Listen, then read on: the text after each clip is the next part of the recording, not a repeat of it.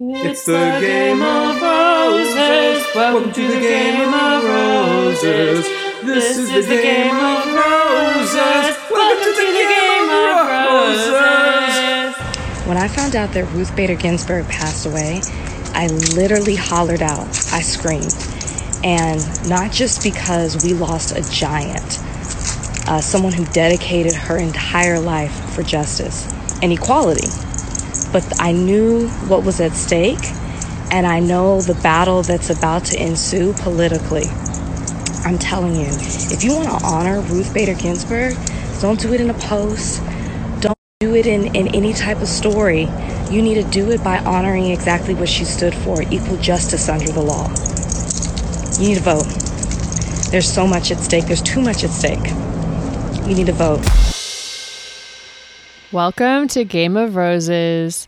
This is Pace Case. This is Bachelor Clues. And what an episode we have for you on this day.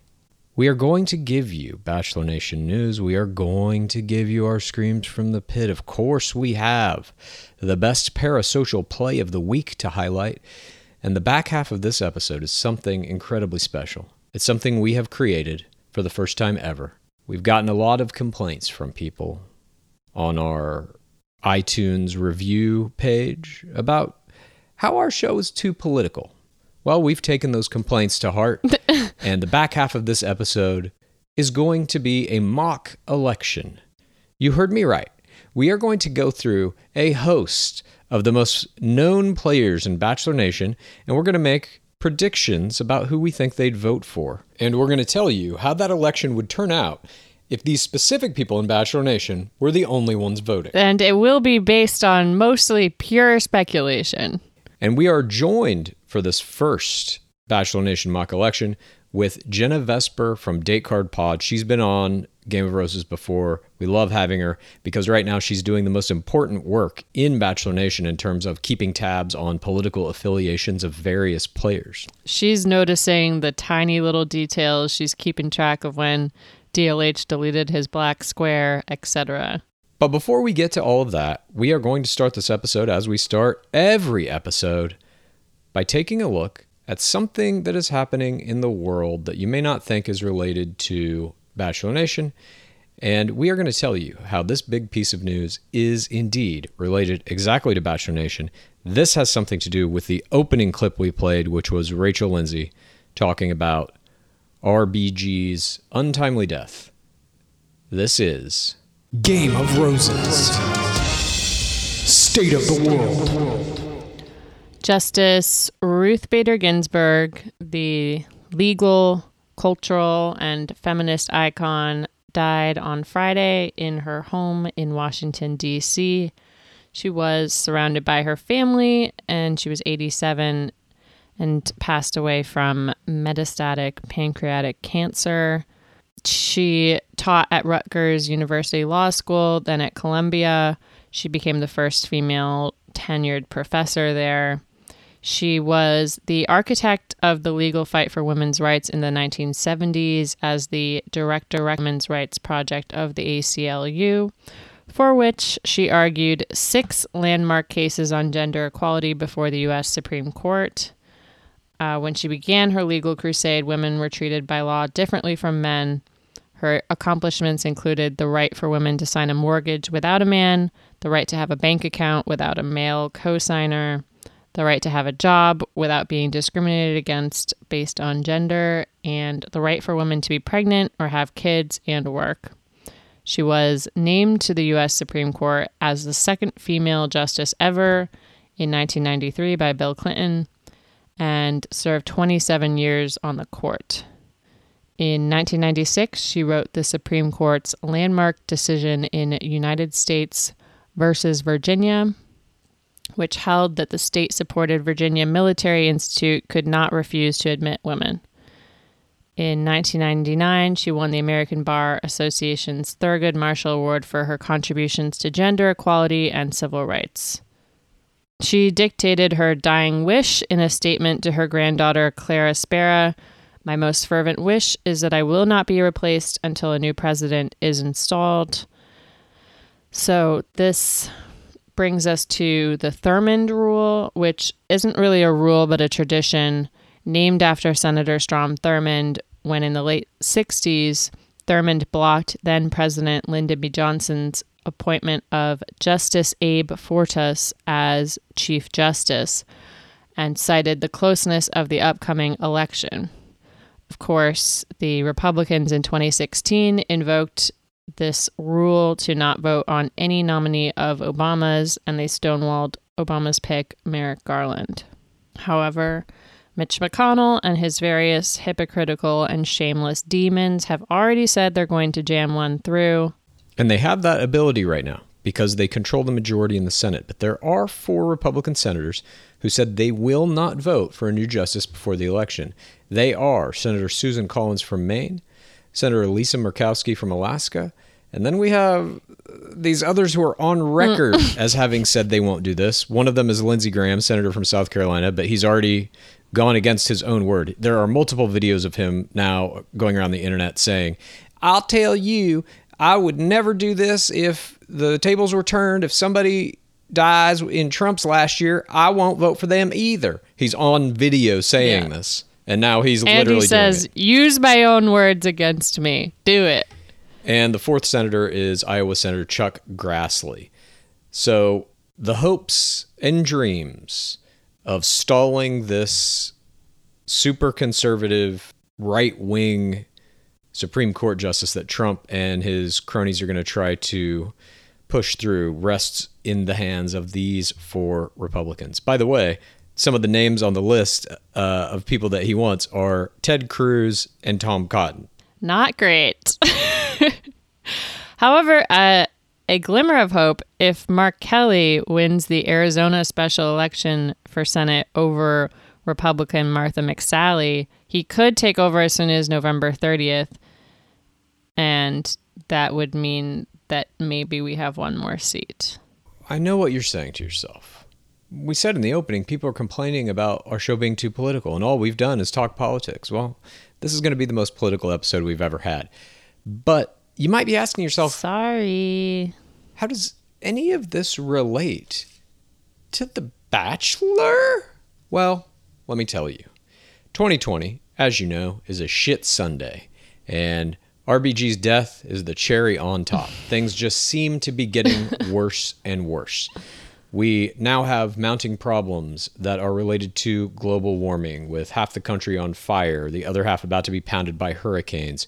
We have mass social unrest, protests that have been going on in Portland for over 100 days. These protests are only going to increase in size as the election approaches. We have the possible end of democracy in America. All of these things are coming to a head, and RBG dying is just throwing gasoline on that fire. And as the fire burns, this is how it relates to Bachelor Nation.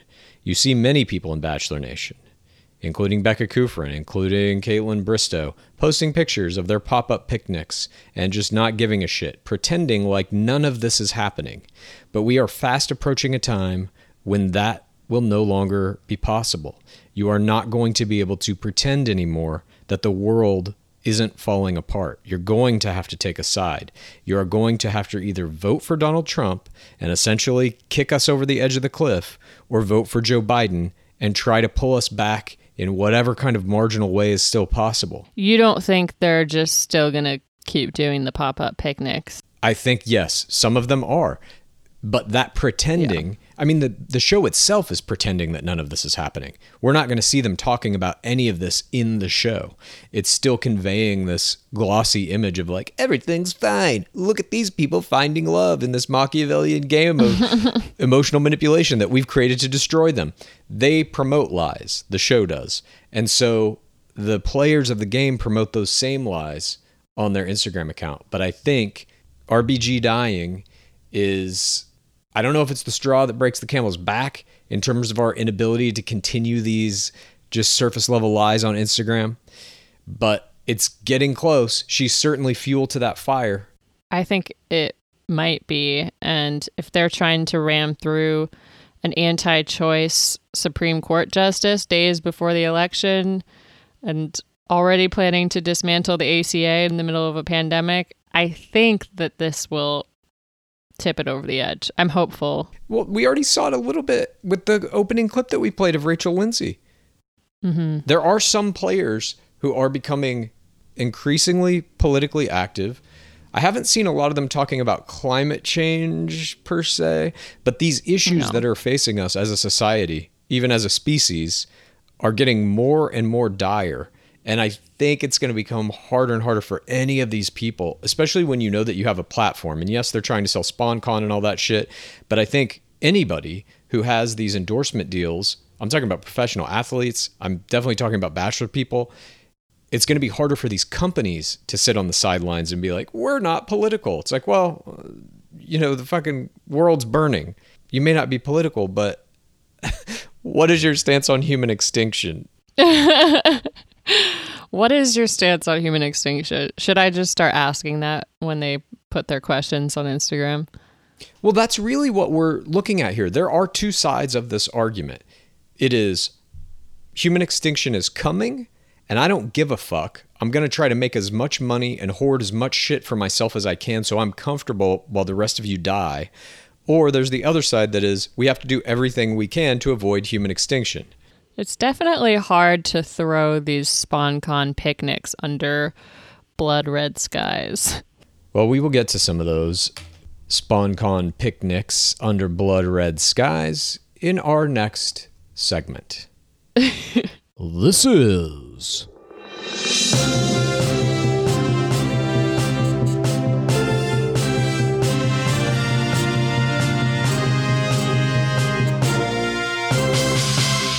Bachelor Nation News. Our first piece of Bachelor Nation News. Kaitlyn Bristowe made her debut on Dancing with the Stars. She danced the cha-cha in a yellow outfit to Stupid Love by Lady Gaga. Her total score was 20, and she advanced to the next round. Congratulations, Kaitlyn.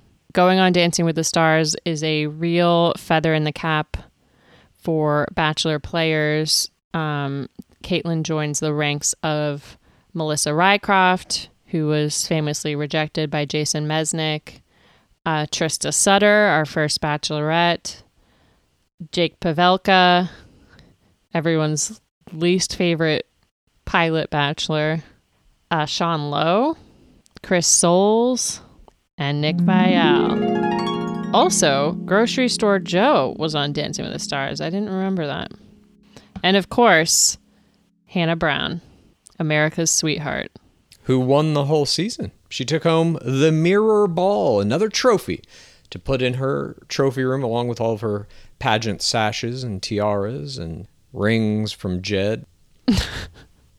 And now we have Kaitlyn Bristowe, who is one of the most successful bachelorettes in the history of the game. Will she win this season? We don't know, but we hope so because we love higher visibility for bachelor players. I've never watched it. I don't know anything about it, but I think she'll win. Speaking of higher visibility for Bachelor Nation players, our second item of Bachelor Nation news this week involves a brand new podcast that was announced. It's called Clickbait. This is a Bachelor Nation official podcast that is going to be hosted by an unlikely trio. Grocery Store Joe, Tayshia, our next Bachelorette, and Hannah Ann Sluss. Now, I get Grocery Store Joe might have some stuff to talk about on this podcast where Blue Lives Matter is concerned. We know that he supports that movement. Hannah Ann Sluss might have some good stories about dating an NFL quarterback who called a black player the N-word on the field. But what's Tayshia going to add to this conversation? It is such a bizarre trio, and it makes me wonder. I'm like, we'll talk about it in our back half, but is Tayshia the liberal arm of this MAGA trio? I know Hannah Ann Sluss is watching Fox News all the time, Grocery Store Joe, of course, but I am curious to listen to it when it comes out, which is October 1st, so mark your calendars for what could be a very beautiful disaster. Our third piece of Bachelor Nation news is reporting done by our varied guest on this episode, Date Card Pod. They found that Dark Lord Harrison and Margaret Yagarian have deleted their black squares from Instagram, which were posted by a flurry of players in response to the Black Lives Matter resurgence this year. They were sort of like a very low level of support for Black Lives Matter, and a lot of people got pressured to put them up. And now that they have deleted them, it's sort of a modern version of revisionist history. And it begs the question, I've thought about this a lot. I'm like, what caused them to do it? You must be thinking all the time how much it bothers you that this is on your Instagram grid to go back and delete it. And I don't know whether they expected that people would notice. I would think they would know that at this point, that people would notice, but it's very gross. I mean, obviously we knew DLH wasn't doing any real form of anti-racist activism at all. He was only doing that because he had to. But to go back and get rid of it, it's so aggressive. Well, even more terrifying to me than just thinking about their psychology of this black square gnawing at them just staring at it late at night, 3 a.m. in their grid, like, when can I take this down? When can I take this down? Yeah. That moment in their minds has come. The movement in their minds is over. Now it's okay to not show support for this. They believe it has concluded. You think this means they think the movement is over? What else could it mean? They're preparing for a civil war. They want to declare their allegiance. I just think that they wouldn't take it down if they didn't themselves feel that society would be okay with it disappearing. Mm-hmm. I don't think they were like, we're going to pull a fast one. Nobody will notice this. I think they were like, no one will care if we do this. People on Reddit seem to care. Yes, that is one faction of people who will care a lot about a lot of things. But I mean, the general population, they were obviously pressured into putting up the black square by social media, by Bachelor Nation coming at them. And now they feel like that pressure is gone. By the way, I don't know if this is Bachelor Nation news, but Reddit changed a bunch of their rules in moderating. And now you can make comments about COVID. You can make posts about Mad Chad again. Interesting. Freedom of speech, alive and well on Reddit. Speaking of somebody who's alive and well, our next piece of Bachelor Nation news involves the GOAT himself, Nick Viall. He's taken a step forward in life and purchased his very first home. I don't know that there's more news to this, but I read this and was happy for him. Congrats. It appears to be in Studio City because Wells commented, "Welcome to the neighborhood." You think he moved next door to Wells? They're forming a Bachelor Nation enclave. All of the Vanderpump Rules characters did that. They bought houses in the valley close to each other. Congratulations, Nick Viall. Our next piece of Bachelor Nation news is actually old news made new again. This week, an Instagram account called @InTheBatch released a post claiming that The Bachelor producers chart women's menstrual cycles so that they know when they're at their most emotional moments. A lot of the comments on this post are calling them out for making this up. But it's not made up. It's actually old news. This was a practice reported in Amy Kaufman's landmark work of bachelor journalism, Bachelor Nation. This book came out in 2018, and in it, an old assistant from Mike Fleiss, the creator of the show, came clean and talked about this exact thing. Whether it's accurate or not, it is alleged, but it seems like a viable source. I don't think it would have been printed in this book otherwise. This is a big book that came from a big publishing house. They had to go through a lot of legal sessions of reading this manuscript and making sure that they couldn't be sued for libel or anything in it. So if it made it into the book, it's very likely well-sourced. We have to accept that this is true. And is it surprising to you at all? I mean, is this worse than what they did to Victoria Fuller with Chase Rice? Is it worse than flying out an ex-boyfriend the night after you have sex with the bachelor? This is, I feel like this is stuff that you hear about in like prisons and stuff. Like, when I saw this post, it reminded me of the news that they're doing hysterectomies in the detention centers. It felt very much akin to that to me. Not that they're doing hysterectomies on the Bachelor Nation players, but... Not yet. It was this authoritarian vibe of, like, controlling women and terrifying. Also, I feel like they're interviewing them every day, so that part doesn't really make sense to me. The way that it was positioned in the book was essentially that the producers know at certain times they might be more... emotionally susceptible to influence. So that's when you bring in Chase Rice. Exactly. You think Victoria Fuller was menstruating. Or that's when you tell a player you should go tell the bachelor you love them. It's when their emotions are a little higher, maybe a little harder to control, and that's when the producers try to push them into either having nervous breakdowns or making highly emotional plays, getting in fights, whatever. I mean, I believe it. Oh, I do as well. It does make me... It makes me question what we're doing here, you know? It's like, what level of shit that they do is going to be a breaking point for me in watching? And maybe the limit doesn't exist. Well, this is something we talk about a lot on this podcast, the nature of being complicit. Knowing that this show is... I mean, it violates human rights. The contract you signed to go on the show says you forfeit... literally, in quotes, your civil rights. We know that going in. The environment they are creating is made specifically to induce nervous breakdowns.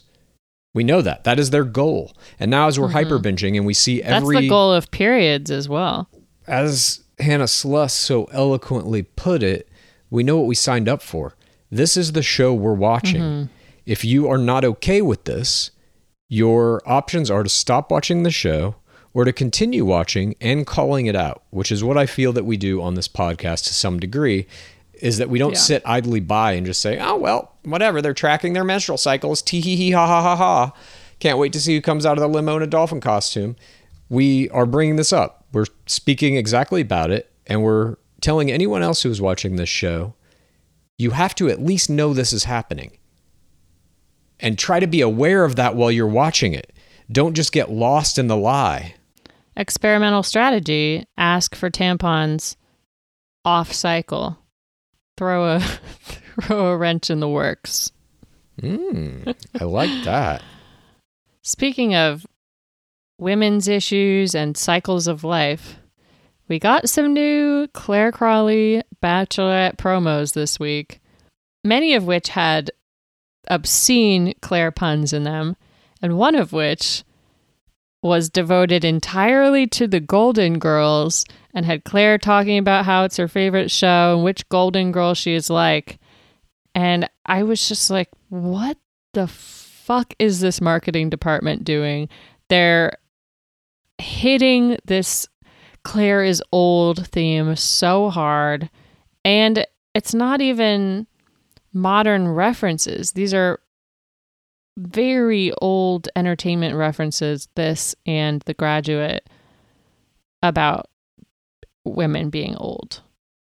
It's just so first thought to me. The puns to me too are such a low attempt at humor. Who is it appealing to? Is that an old person thing? Is that an old person thing? I don't know. It's all very first thought, but people are talking about it. People are reposting it. They're like, oh, this is so dumb. And I think it's sort of that like cringe humor thing where it's getting interaction. It's getting engagement, which is all they really need, is more eyes on it. In reference to the Golden Girls as well, that was an ABC show. I don't know if this is some attempt to generate more interest in an old ABC piece of catalog, but it was an ABC show. It's a great show too, by the way. She's right. If you've never seen Golden Girls, highly recommend it. I think most episodes are probably available on YouTube. You can stream them somewhere. It's one of the greatest sitcoms that has ever been made, hands down. It was a groundbreaking piece of media in terms of representation of women. The show is about a group of elderly women all living together in Florida. And it passes the Bechdel test. They're not always talking about dudes. One character is. But that's kind of her thing. She's like, she's always with some other guy. Yeah, she's great. Mm. Speaking of women in media, our next piece of Bachelor Nation news involves a very important woman in media, Rachel Lindsay. She has now settled into her new role at Extra as an on-air piece of talent where she is interviewing all kinds of different people. Specifically, Donald Trump Jr. is the interview we wanted to talk about. This interview occurred a few weeks ago. We finally had a chance to watch the whole thing, and it's chilling. I'll just say that. It is chilling. I highly recommend you guys look it up and watch at least some of these clips. They're pretty insane. The Rachel Lindsay we know, the Rachel Lindsay we love from Higher Learning, even from some of her episodes of Bachelor Happy Hour, where she gets to talk openly about whatever issues may be interesting to her, that Rachel Lindsay is not in this interview. Instead, what you're getting is someone who looks like Rachel Lindsay, but speaks like Billy Bush to some degree. Mm-hmm. And I get it. She's hamstrung, certainly, by this giant mainstream media corporation who just tells her, get in there and ask the questions that we've written for you. And she's doing them in a manner where she, in this Trump Jr. interview, is jovial with him, is pleasant with him. She's not coming at this guy who, to her, we know from all of her other podcasts, she hates this man. She fucking hates him. Yeah. But she's made to play nice with him in this interview. And I don't fault her for it because I think she's got a long game here. I think she is playing the game she knows she has to play because in the end, I believe Rachel Lindsay not only wants to, but will become a media mogul. I think she's going to be a huge piece of American media moving forward. I can see her with her own talk show. I can see her with her own kind of Oprah-esque empire. She already is. She already has all of these different irons in the fire. She's doing this extra stuff. She's doing a bunch of ESPN stuff, multiple podcasts. MTV show. There was one clip that played after this interview where she's on Extra. She's talking about what the best memes were from the RNC. And she's like, my personal favorite is Melania's dirty eyes. And it was one of the most dystopian pieces of media that I've seen recently. It was just like joking about fun memes from the RNC as if like the world is not burning. And it was just very weird to watch Rachel Lindsay do that. It reminded me of, what's that movie where they kidnap the black people and take their brains and... Get Out. It reminded me of Get Out. Speaking of dystopian pieces of media... Our next piece of Bachelor Nation news involves the Washington Post. This is the newspaper that gave us Woodward and Bernstein, who won a Pulitzer Prize for their groundbreaking Watergate scandal of the Richard Nixon administration. They are now doing a weekly newsletter dedicated to The Bachelorette. That is correct. In Claire Crawley's season, they are going to be putting out a newsletter every week that analyzes the show in a more journalistic manner, as they put it. And I think this is, for me, again, evidence of something we have been saying really for a while, that the coverage of The Bachelor is moving into a next phase. You're now getting the fucking Washington Post covering it weekly. And this isn't like how Cosmo does it. This isn't going to be like a recap. They're going to have a stats person. I don't know what their statistics will be. Certainly not anything close to what we're doing here, but they'll try. Certainly. Absolutely, certainly. You think they're going to have a fucking rose quotient? You No. think they're going to know how many kisses happened in season 7? You think they're going to know who Mary Delgado was? No. They're not going to know any of this shit. They're not going to have the history of the game. They're not going to have the numbers of the game, but they are trying, mm-hmm. which to me signifies that, especially because this is a major fucking newspaper, it's shifting. This game is being taken more seriously, not only in terms of the statistical components of the game, but in terms of its relevance in American culture. What will you do if they start tracking rose quotients? Ask for money. What do you mean? They would have stolen that from us. We wish them luck in their newsletter, and we hope it's good, because I want to see this happen. I want to see the coverage of Bachelor be gigantic. I want every newspaper to have something like this. And it gives a standing to what we are doing as being more serious. I take what we do very seriously. I do too. And in service of treating this game completely seriously and giving you coverage that no one else can, we are now going to go into a segment where we discuss the best parasocial play that happened this week. Now, for those of you who might be new to the podcast, or for those of you who don't know what parasocial relationships are, these are the relationships that we all now have more frequently than any other kind. These relationships involve us looking through a screen at a person who is looking back through the screen at us.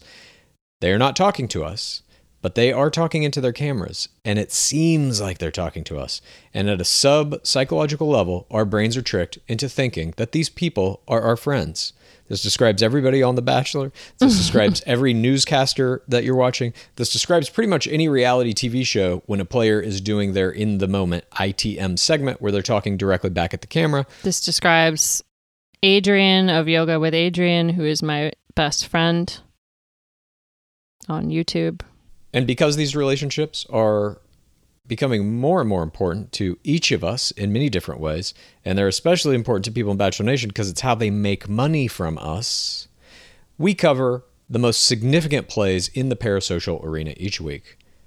This is the parasocial play of the week. This week saw some astounding parasocial play from a wide variety of Bachelor Nation luminaries. Kelly Flanagan admitted that she's only voted once her junior year in college via IG stories. A bold admission. The Getaways, which is a splinter group from the current season of Bachelorette. These are guys who got called out to La Quinta and then didn't make the cut and never ended up on the show. They all got together and formed their own Instagram account called The Getaways with a Z. They released a trailer this week that was highly produced, well shot, good soundtrack, high-end graphics, high-level production value. The trailer features them wrestling gators, riding jet skis, doing donuts in a Jeep, and it says the, in quotes, series is coming in October.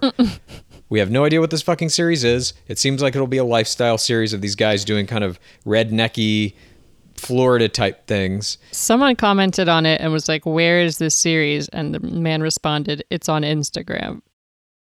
So I don't think this is a series people have bought. No. Absolutely not. They're making their own kind of Tyler Cameron-esque YouTube style shit, I think. And in one of the videos, there's a nice shot of a Keep America Great Again Trump 2020 flag flying off the back of their fishing boat. Nice little Easter egg.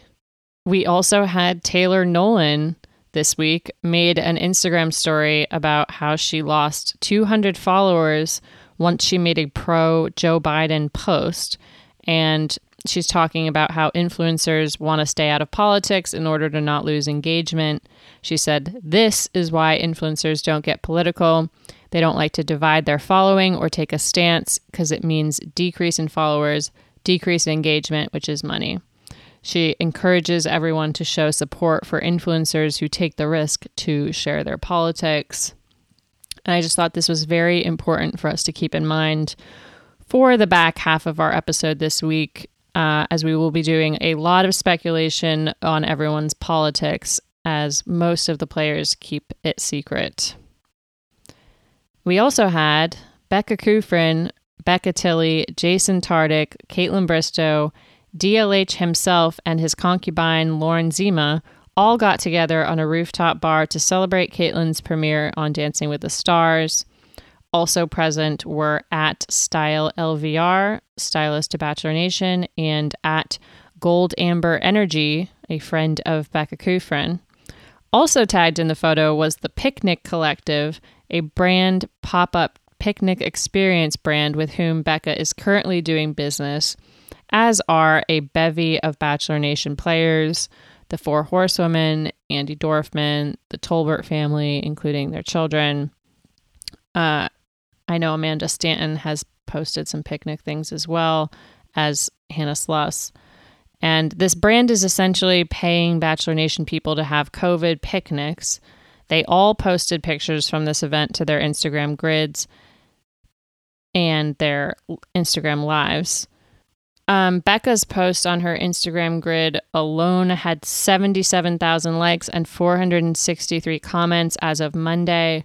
In the pictures and videos, they're all leaning all over each other. In one video, Becca is literally rubbing Caitlin Bristow's bare foot as it's draped over Becca Tilley's leg.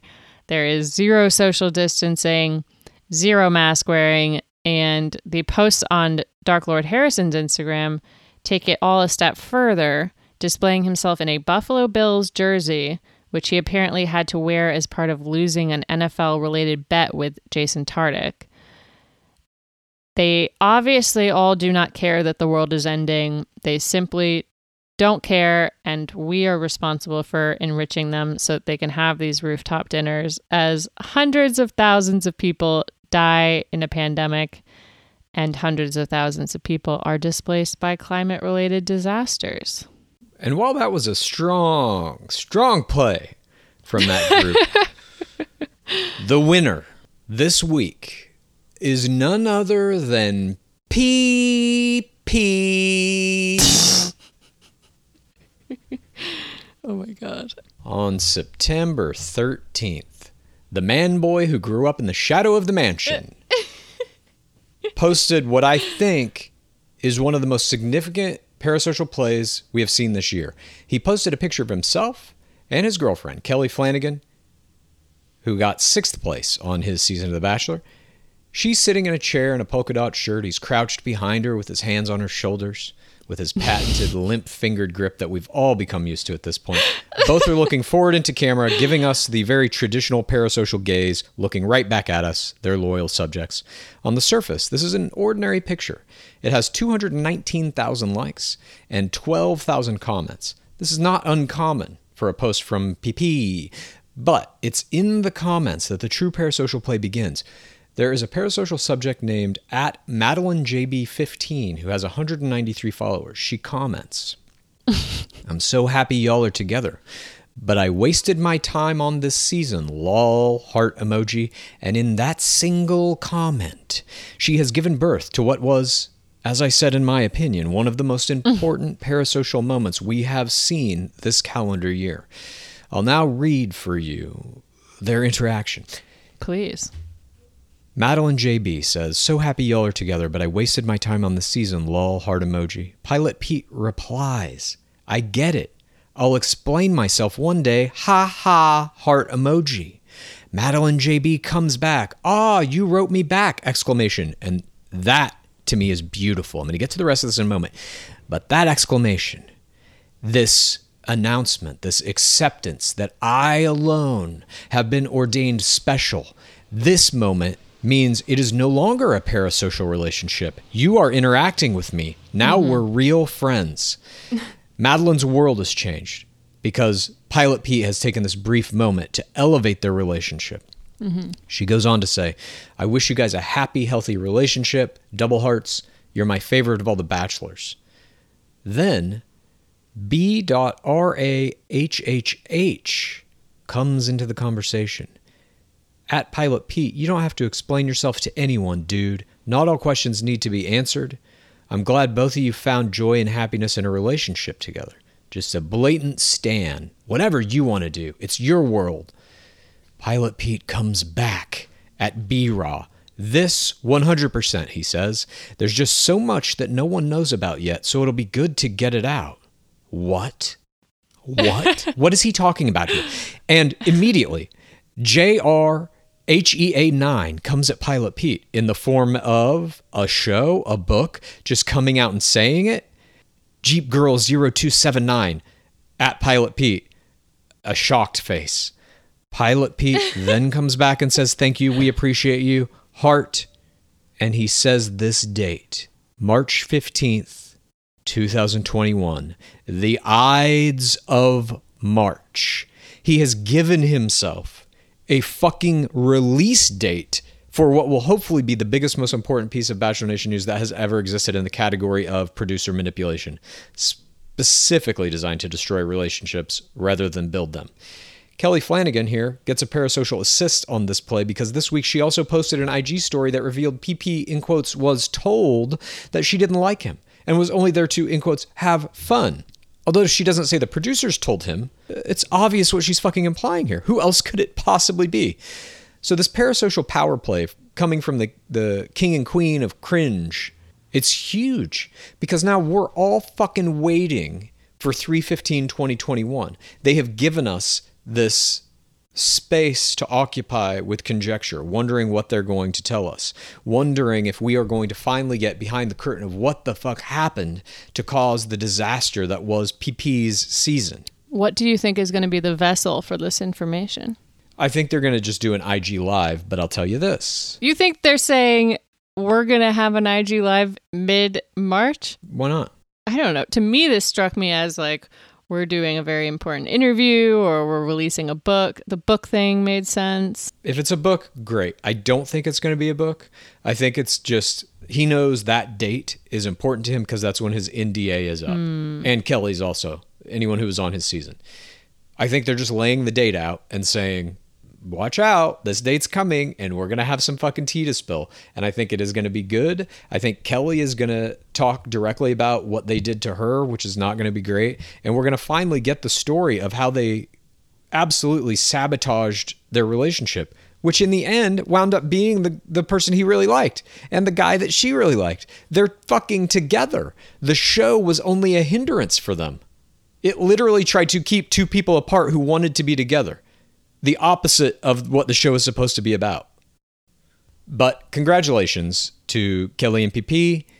This play was astounding.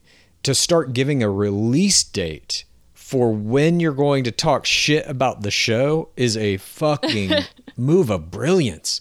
As much as they might be doing in the cringe space, and that is significant, this to me elevated them. They are at a new level of parasocial play now. Real contenders, maybe, for parasocial players of the year. We talked about it last week that there is this new theme in players' content of "fuck it, I'm off contract" energy, and this is eclipsing Baylock Eye in that.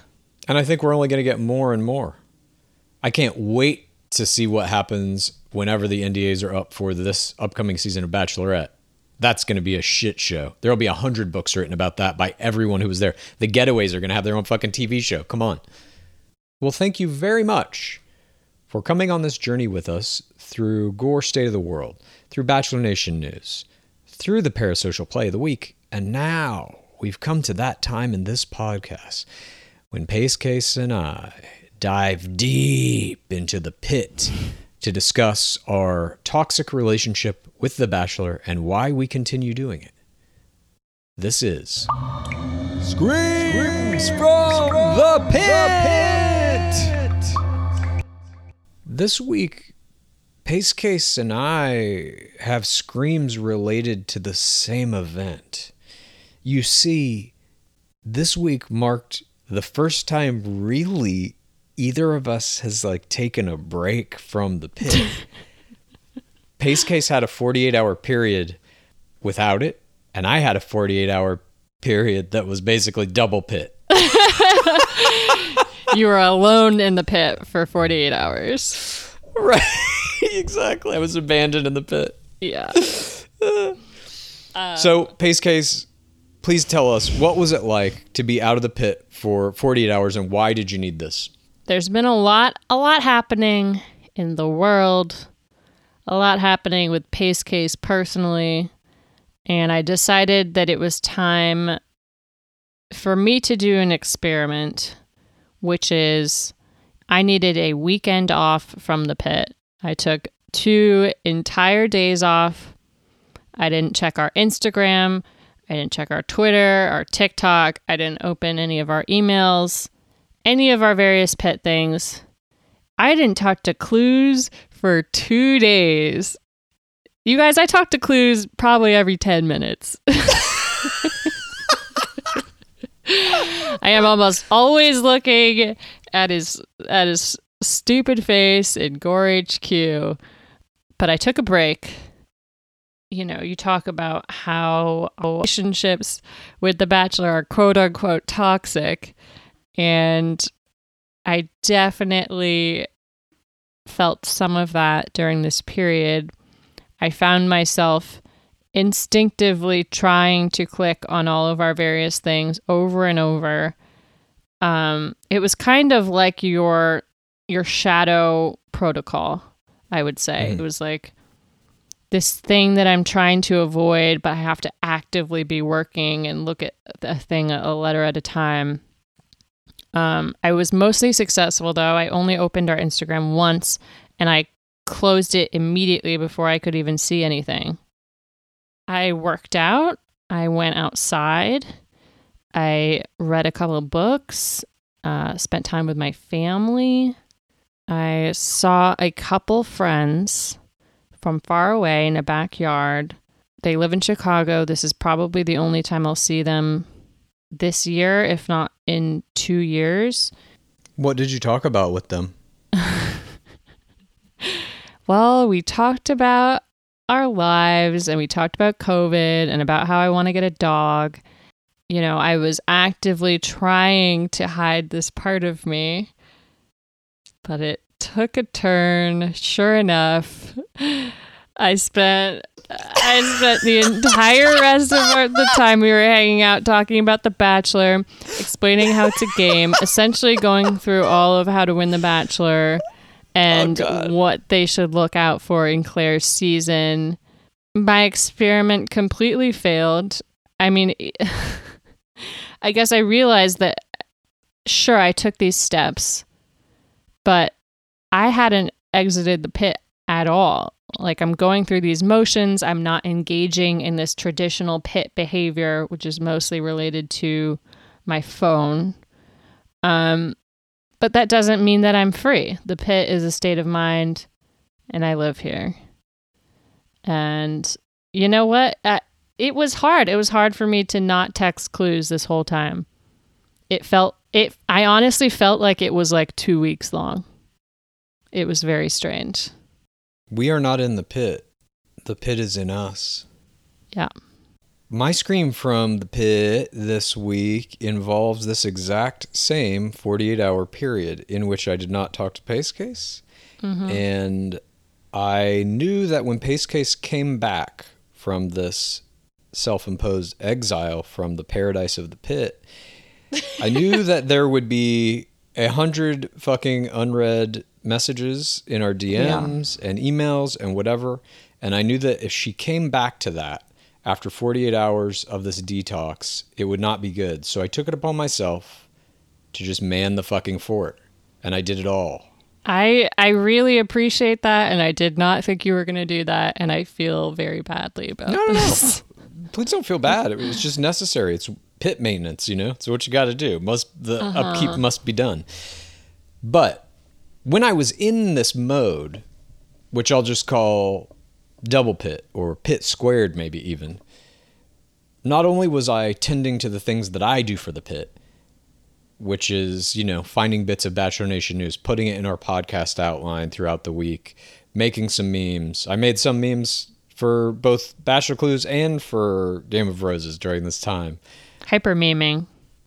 And I was also responding to DMs and emails and just keeping things flowing at the same level that normally 2 people do it. And I was doing it all by myself. Mm-hmm. In the beginning of it, really all through it, through both days of it, I felt kind of empowered by it. It was almost like a high.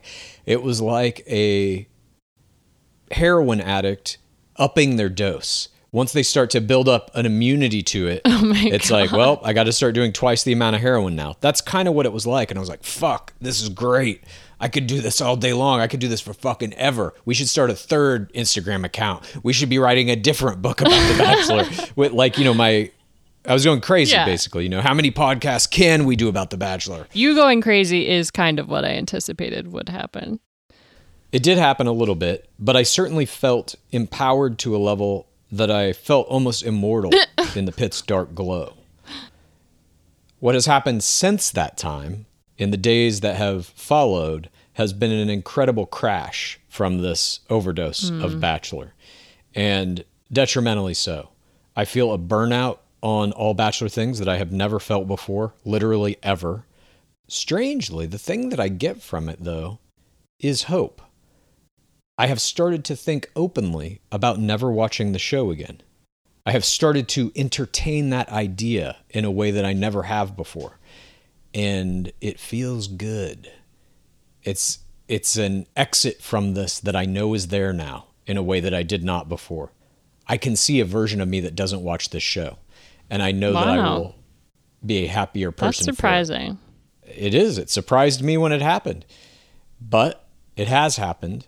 And I don't know when I'm going to stop watching this show. We obviously have significant projects tied to it at this point. And the projects still, I find incredibly fulfilling and fun. And I want to continue doing those projects. My interest in the show, and I think to some degree hyper-binging is part of this as well, has become objective in a way that it wasn't ever before. And I don't know, that could turn back as soon as we start watching Claire's season again. I have no idea. I could be jumped right back into the fucking pool and be like, oh my God, the gameplay, I love this shit. I don't know.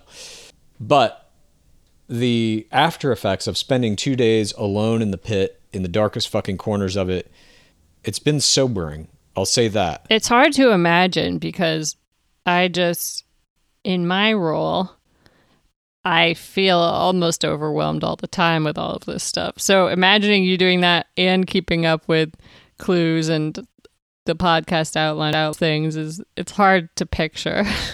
Yeah, I mean, it was just, I didn't work out either one of those 2 days. I usually do like an hour workout in the morning, but I was like, I need that time to do all this other shit. So I would just wake up, literally as I'm brushing my teeth in the morning, I'm going through DMs, I'm looking at Bachelor Nation news. I wrote a fucking pink paper for our Game of Roses Instagram account. Yeah, wait, I thought you were going to write a pilot.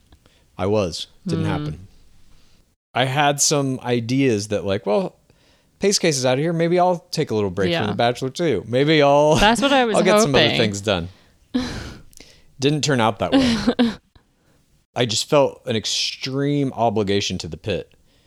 And again, the pit to me isn't just The Bachelor. The pit is these projects that we're working on, you know, which I do feel extreme loyalty to, fulfillment in, et cetera, et cetera. But it's the core nature of my relationship with the show that I think has changed post my 2 day overdose. We learned a lot this week. We really did. This is good screams. I feel better. You learned that you can get out and I learned that I can't. And now, just as I've said, I learned that I can get out. Yeah, you're like, I'm going to quit. And I'm like, okay, cool. Great. I mean, I can totally quit too, for sure. I have a lot of other stuff going on. Well, look, you know, we did what we did. At some point in the near future, we can do the opposite. I'll take 2 days off and you can man the pit for 48 hours and maybe it'll do the same thing to you. It would be very funny if I tried to make Bachelor Clues memes for a week. They would be so bad. They would be so cute. They would be all like Pokemon. And now that we're feeling good about talking about what happened to us as the result of our pit experiment, and I'm like, oh, I think I can get out of this eventually. Now we're about to present you with 1 hour of a deep dive into the political leanings of 60 different Bachelor players. It's like, who am I kidding? I can't fucking get out of this. We hope that you guys will enjoy this deep dive. We cannot stress again how much it is mostly completely based on conjecture. But I do hope that maybe some players, I saw this as an update. We didn't have this in this segment, but Jason Tardik liked his brother's tweet that was about voting for Joe Biden. So maybe players are going to start to dip a little toe into the political sphere. For our next segment, we are blessed, we are humbled, we are privileged to have with us once again friend of the pit, host of Date Card Pod, and keeper of all the political secrets in Bachelor Nation, Jenna Vesper. Thank you so much for being with us. Hello, thank you for having me. Welcome, Jenna. So guys, we are in the midst of the potentially most important election in our lifetimes. We'll see. I mean, who knows what'll happen, but early voting for the 2020 election in the U.S. began on Friday, September 18th in Minnesota, Virginia, South Dakota, and Wyoming. The election is on. Much of Bachelor Nation is attempting to remain apolitical so that their SpawnCon potential isn't tarnished, but there are a few who are very politically vocal, and there are also players who drop contextual hints through likes and retweets and comments that give us a pretty good idea of where they might stand. So we thought it would be fun to take a look at some of the most prominent people in Bachelor Nation, from the most politically active to the ones with the most Instagram followers, to the ones that we just think it will be fun to form political opinions about using nothing but wild conjecture and maybe some some stats, general stats. But there is a point to all of this. This isn't just frivolous entertainment driven by the madness of the pit. And as we know, Bachelor Nation is a reflection of American society at large, a microcosm unto itself, and we are going to hold a Bachelor Nation mock election. We're going to go through a list of the most important people in Bachelor Nation, tally their votes, and see if this in any way will mirror what actually happens in this election. I can't see how this is going to go wrong at all, completely. But Jenna, you really have on your Instagram account what I think is the most comprehensive collection of evidence to support different Bachelor Nation players' leanings to the left or the right. In some cases, it's not even leanings. It's just blatant standing on the left or the right for all time. I'm talking, of course, about people like James Taylor, Chase McNary. We'll get to them. But I thought it would be astounding to have you on to just lend some of your expertise to helping us figure out where these people would vote if the vote were held today within Bachelor Nation. Yeah, you've studied the minutiae, the smallest possible clues that we can get. Who's deleted their black squares on Instagram, etc. They're hints. Hints of where they might vote. It's pretty wild because, like, as I was like on the last episode I did with you guys back in like June or some shit, you know, it feels like a million years ago. I was just kind of really beginning to acknowledge my like pit level, you know. I had been in the pit for many years in some basic way, but like not fully conscious of it. And I was just finally embracing it and like opening my eyes to it and like really realizing what was happening. And I feel like this entire off season has just been a really big, like I've been radicalized by what I'm consuming about The Bachelor, because I don't have time to just make memes about like what's happening on the fucking show. You know, I don't have some guy making a weird face and I can post about it and make a good laugh and everything's fine. I have only the Instagram game to consume. That is the only game that we're getting to look at right now, is the off season Instagram game. And when you start having that, like that's the only thing you have, that's when you start to notice the little details and notice the things and see like, wait, this doesn't feel right. I mean, you add in also like the world's literally starting to have, we're all having this bigger conversation in general too about Black Lives Matter, about what it means to be political or apolitical, or, you know, what side are you on? Absolutely. You know, there has been this insane perfect storm of social and political unrest in our country, approaching an election, global warming, and the show not being on the air. I think that is the thing you're really keying into, is that without that product to keep our attention diverted to the more surface level version of what The Bachelor actually is, all people like us who I think for all three of us here having this conversation, this show has taken hold of us in a way most people can't understand. And so when that happens and you don't have the show to watch, what else do you fucking do but spin out of control in the subterranean world of Bachelor Instagram? We're there as well, obviously. We're holding a fucking mock election of Bachelor Nation players. Know. I'm pretty level-headed. I don't know. You guys are in the pit, but me, I have many, many other interests. Oh, God. That take up a lot of my time. Okay, well, let's begin this mock election. The first person who's going to walk up to the poll to cast his vote is the creator of the show, Mike Fleiss. Who does he vote for? I'm so happy you're bringing this up because I have some questions about Mike Fleiss. Well, let's have them. What kind of questions do you have? Okay, this is the one that keeps me up at night. When I think about Mike Fleiss, I can't get any sleep because Mike Fleiss is like a pretty well-documented leftist. Mm-hmm. Mm-hmm. I just found out he went to Berkeley, where I went to school. Very leftist. Yeah. He's like a pretty well-documented leftist. He posts often on his Twitter about how much he hates Trump. Like he just posted about RBG and like how you need to go vote in her honor, like all these things. Yet he also beat his pregnant wife. Are you saying that that's from one party? I think both parties do that. I just it's hard for me to like put those things together. But then I think about him in comparison to DLH, and like we'll obviously get into him, how they're kind of the opposite politically, and I sometimes wonder how they can be, you know, in cahoots together, and how this show can be what it is with somebody who I think Mike Fleiss is a leftist. I agree. I think he is as well. And the story goes that Chris Harrison came into audition for the role of host of The Bachelor in season 1, and Mike Fleiss did not like him because they were ideologically not aligned.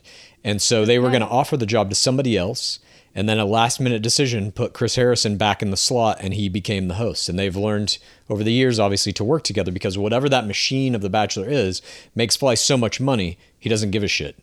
So, shall we say Mike Fleiss voting for Biden? I think we're going to say he's voting for Joe Biden.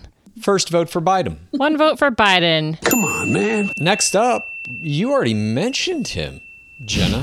The Dark Lord himself. And we're going to count this probably as 2 votes, maybe, because there is Lauren Zima. Is she voting independently? Is she doing what the Dark Lord demands? Thoughts? I think she's going to do as he demands. I was just having a conversation with a follower yesterday. She, at the time of like late last night, did not post anything about the passing of RBG. And it was like, that's not her. I mean, I've been told that her old style of like being as a person was very like feminist and very like her own individual. But ever since she's been with Harrison, it's been like tampered down. And now she only is a mouthpiece for the like show and for him. So I don't think she has a vote. I think it's his vote only, and it'll count for 2.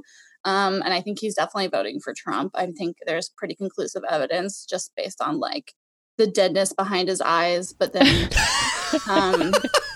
deadness behind eyes, love of money. We had a pit dweller find recently that he liked all of these Instagram posts by Dan Crenshaw, which were making fun of, this is what the house looks like under Democrat control, and it's an empty house. Dan Crenshaw is a Republican congressperson, by the way. Yeah.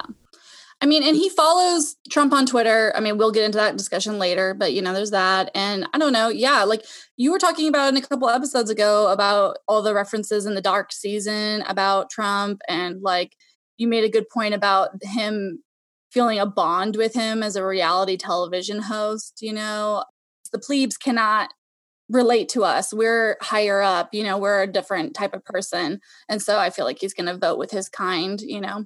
All right. So shall we lock in 2 votes for Trump? The Harrison Zima double vote. Ding, ding. I know words. I have the best words. Next up, let's get to the heart of the matter. The greatest player of all time. I'm still saying that. Wow. Although we're going to have this debate eventually, whether it's Nick Viall or Mary Delgado. But right now, I'm still saying it's Nick Viall just for sheer screen time and the fact that he had the crown. That's something that I feel puts him over. ultimately, even though he played an easier game than Delgado. Look, we can't get sidetracked. Nick Viall is the next up for discussion. I'm sorry. Oh my God. 10 minutes later, we can't get sidetracked. Nick Viall, in this tweet that I found on Reddit, so there is this person responded to him posting this video that was about a conversation around Black Lives Matter.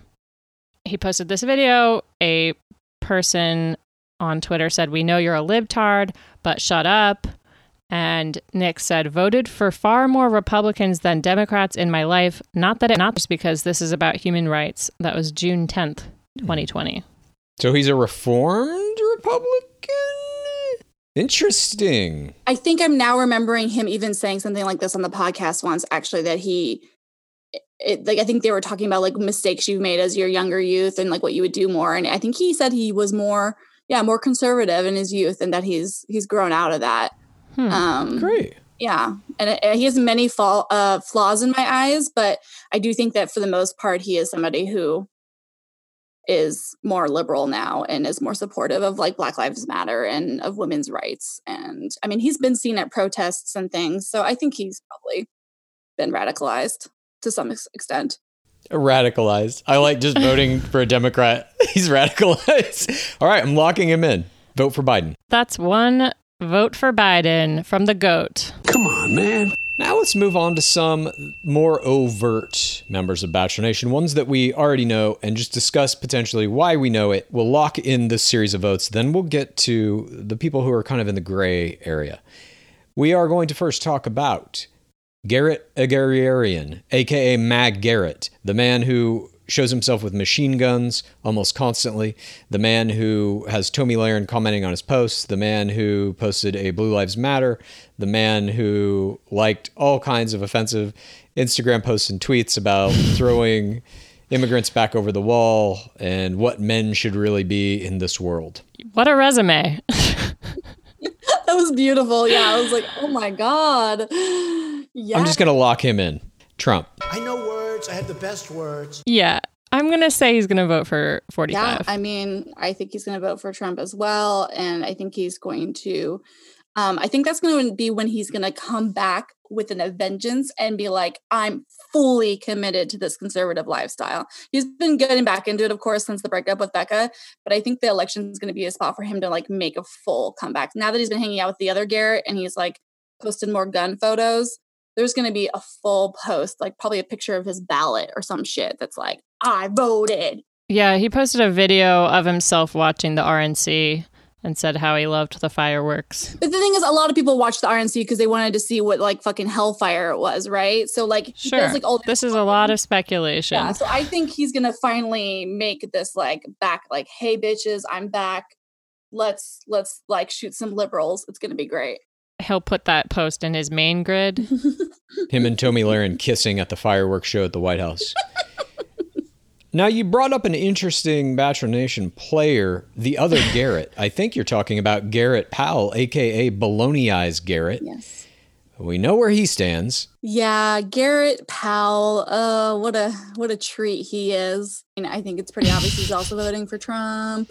Did you guys see this week he posted how he was canceling his Netflix subscription? No. Because it has that movie Cuties on it. And there's been a whole QAnon thing about how this movie is like a pedophilia movie. And a bunch of like conservatives or a bunch of people who are like total like whatever, they believe all the shit they see on the internet, we're making a big to do about canceling their Netflix because the Netflix shows this like pedophilia movie, which it's not a pedophilia movie.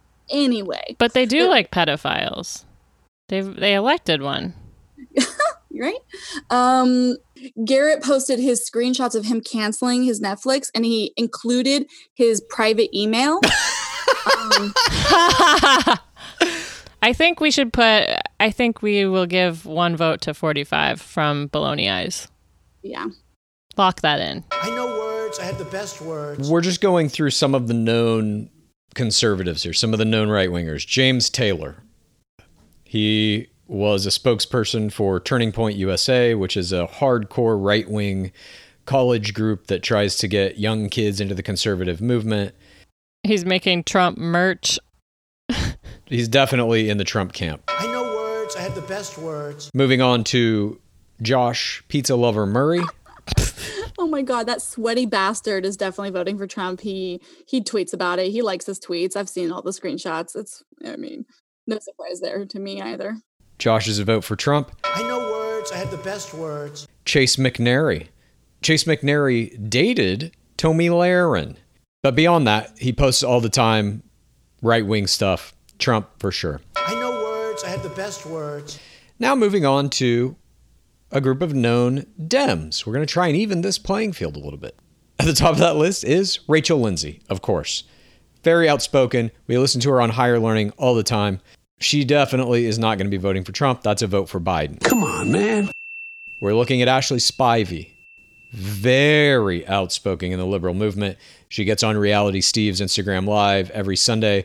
Those conversations, although primarily about Bachelor, they do sometimes lean into political talk.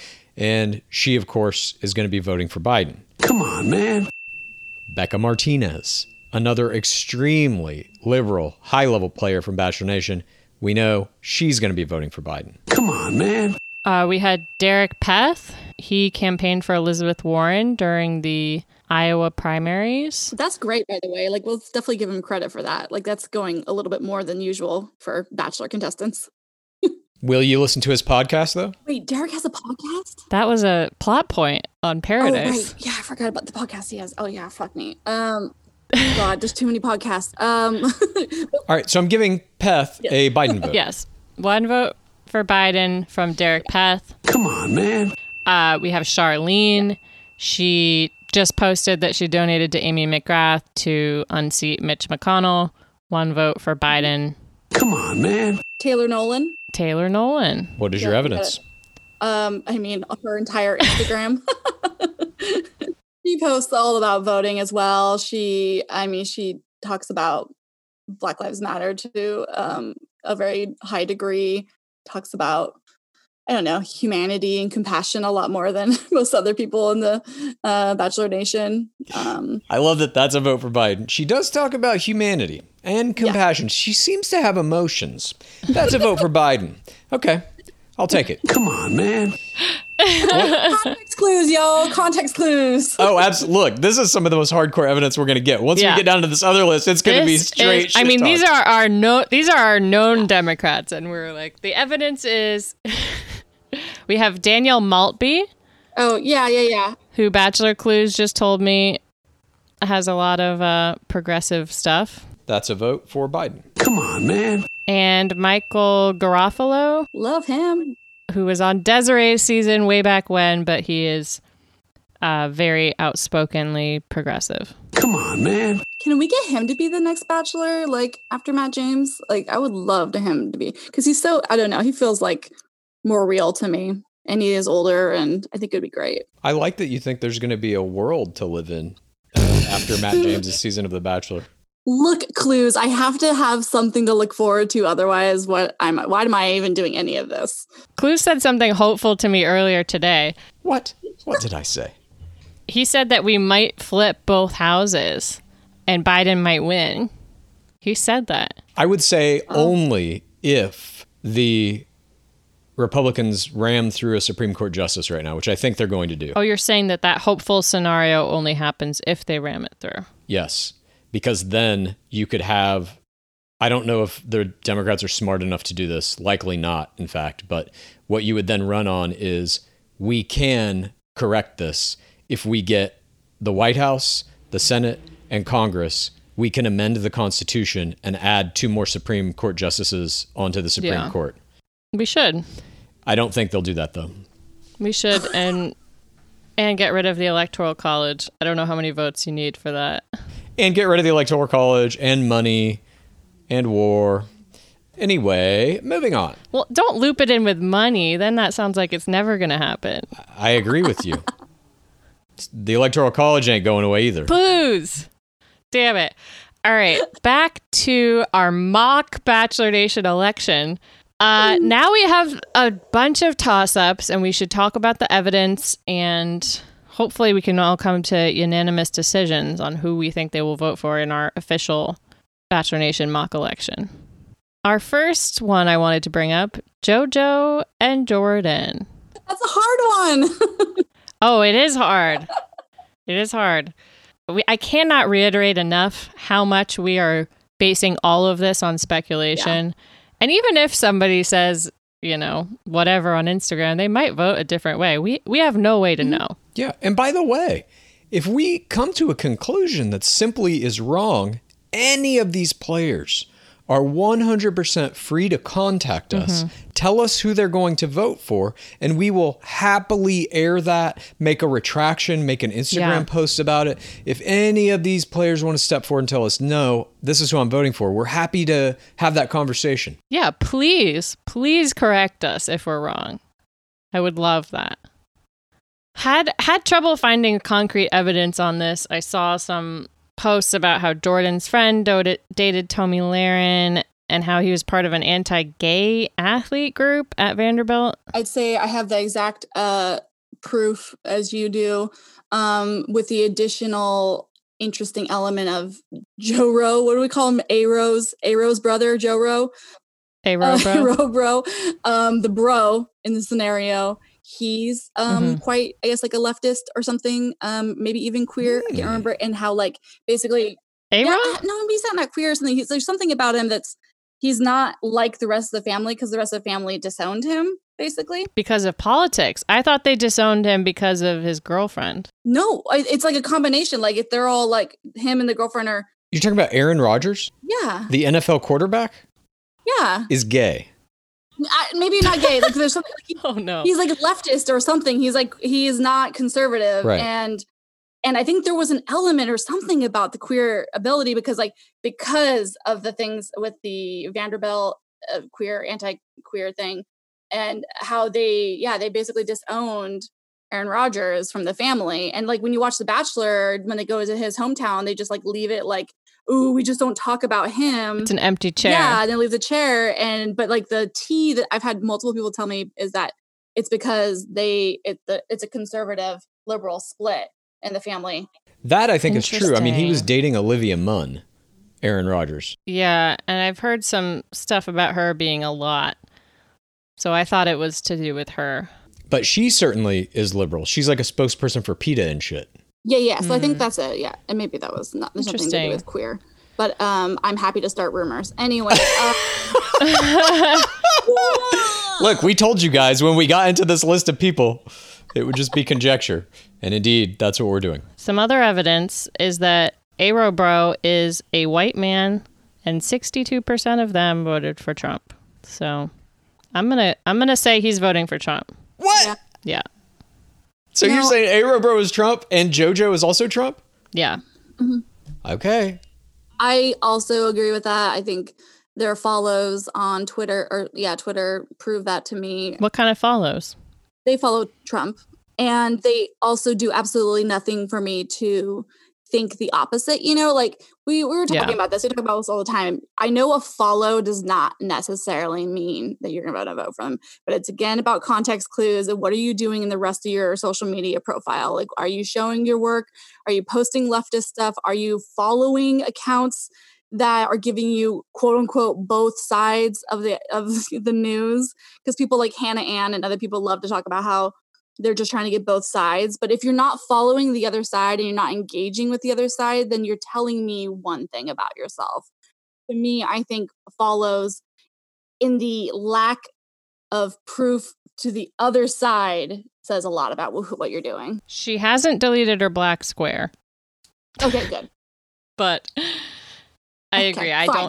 I don't see evidence to the contrary. I would love for her to come out and tell us if we're right, but I'm putting her in the 45 category. And in keeping with the rich tradition of the nature of elections themselves, 2 out of 3 of us have already said Trump, so they get a Trump vote. Clues, I want to know if you're dissenting. I'd prefer that this is unanimous. It's very difficult for me to make that call because I see no strong evidence either way. And I know based on 60% of all white men or whatever you said voted for Trump, like, I guess. 62. So, sure. I mean, statistically, he's more likely to do that, I guess, just on a flat, like he is a white man. But there are other factors. I mean, if I have to make a choice, I'll probably go Trump too. Fuck it. All right, Trump it is. The two votes for Trump. I know words. I have the best words. Moving on. Balak High, a.k.a. Blake Hortzman, survivor of a school shooting. A hero. DJ. He also dated Becca Kufrin, if you'll remember. Noted liberal. Oh, we'll get to her. But we think she's liberal-leaning and probably was then, too. But she also did obviously have the ability to at least put up with somebody who was not liberal in a very long relationship. So maybe that's not evidence at all.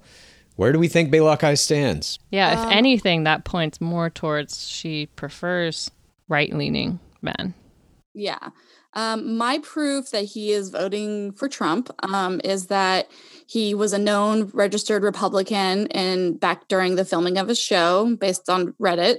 Well, then there was like Jason Tartick recently said on a podcast that the top four other than himself of Becca's seasons were all more conservative, and that he was wondering why she wasn't asking all of her top four or like about where they followed, and she apparently didn't, and that's like, you know, why we think she ended up in the situation she was, but which is crazy because she was quote unquote the most like known liberal bachelorette that we've had, and she had a photo at like a Hillary protest or whatever, you know, but she didn't ask any of her top four guys where they stood on things. How did Jason know that she hadn't asked them? They all talked about it? Yeah, he said he just like there was a vibe about like, oh, that she asked him and Wills, and she's like, oh my god, you guys are cool or whatever, and they're like, yeah, we voted for Hillary or whatever, and then she's like, good, okay, whatever, I don't really care, and like he got the impression that she wasn't really like putting serious efforts into asking. That's enough evidence for me. Trump. All right, Trump it is. I know words, I have the best words. Next up, the 23rd Bachelor himself, Colton Underwood. That I'm gonna go with just Trump off the bat, just based on vibes. Based on vibes? What vibes? Christian vibes. NFL vibes. Possessiveness of women vibes. His dog being named after a gun. Not a gun, a man who wields a gun. The dog's name was Sniper. Oh. Yeah. Okay. Fuck it. Trump. Clues, weigh in on one of these. You've convinced me. I mean, I'm weighing in. You're hanging us out to dry. Me subjective evidence that is enough for me to corroborate your beliefs. I think he is a Trump person. I know words. I have the best words. Next up, another bachelor, another crown winner, Sean Lowe. And by extension, we have to also talk about his wife, Catherine Lowe. It's hard. I think he is probably pretty conservative financially, fiscally, and I think that they live in Texas, and I don't know, he's a white man, but he's been pretty public about, yep. I don't know. Let me ask you this, the white man thing. Do you think Joe Biden is going to vote for Trump? Fuck you. I'm just curious. Well, demographically, if 65 plus, they voted for him 53%. So Joe Biden statistically is very likely to vote for Trump. Sean Lowe follows Trump on Twitter, but does not follow Biden. So that's my... Oh, okay. There. All right. Trump. Now what about Catherine? I'm giving Trump the Sean Lowe vote. I know words. I have the best words. What about Catherine? I think she's been indoctrinated by Sean. I feel like she's gotten much more religious. She posted about Ruth's passing, so I don't know what that says. I'm not sure if that's a deep enough context clue to give somebody a pass. Do you guys think that is? Like, if you're posting about that? I mean, I saw that Andy Dorfman posted about Ruth, so I was like, I don't know if this is really going to tell us much. No, I don't think it tells us much. Yeah. All right. Trump it is. I know words. I have the best words. Speaking of Andy Dorfman, let's talk about her and her beautiful collection of MAGA hats. She looked great in them. Can we just admit she looks great? Gorgeous woman. She's posted multiple pictures of herself wearing MAGA hats. She had a tweet saying, can we just make Ivanka president already? She got engaged to Josh Murray. Yeah. We know where she stands. Yeah, she's Trump. I know words. I have the best words. Next, I want to bring up someone. Curious what you guys' thoughts are. Hannah Brown, our number one Instagram queen. I think her family has been known to be conservative and maybe follows Trump's campaign. She is pretty apolitical on her Instagram. She doesn't follow anybody. In my research, when I did my recent list of all of the people who are following good accounts or bad accounts, she's completely doesn't follow anything. When you say good accounts or bad accounts, you mean Republican or not?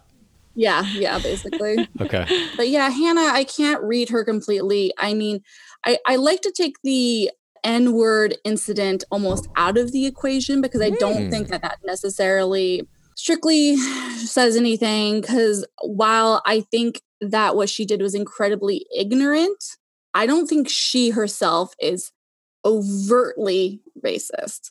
I think she made an ignorant choice and she had a lot to learn, and she has a lot to learn, and she's doing a lot of work on it. It's not my place as a white woman to give her any apology or any kind of praise. I'm just saying, I think based off of stuff, I don't think she's overtly racist in the way that Trump people are, or, that the people who we're talking about, Well, Hannah Brown was Miss Alabama, which was a title given to her in the Miss USA pageant franchise, which is or was owned by Donald Trump up until 2015. So she was literally a part of one of his businesses. That said, I think the N-word incident cannot be taken out of the equation. I think, in fact, it made her much more aware of certain things in the world and probably pushed her a little more to the left. So much so, I think, that she's going to vote for Biden. Okay. Yeah. Actually, that's an incredibly good point. Yeah. She has proven to start doing more work towards being progressive. So, Pace Case, you're the deciding vote here.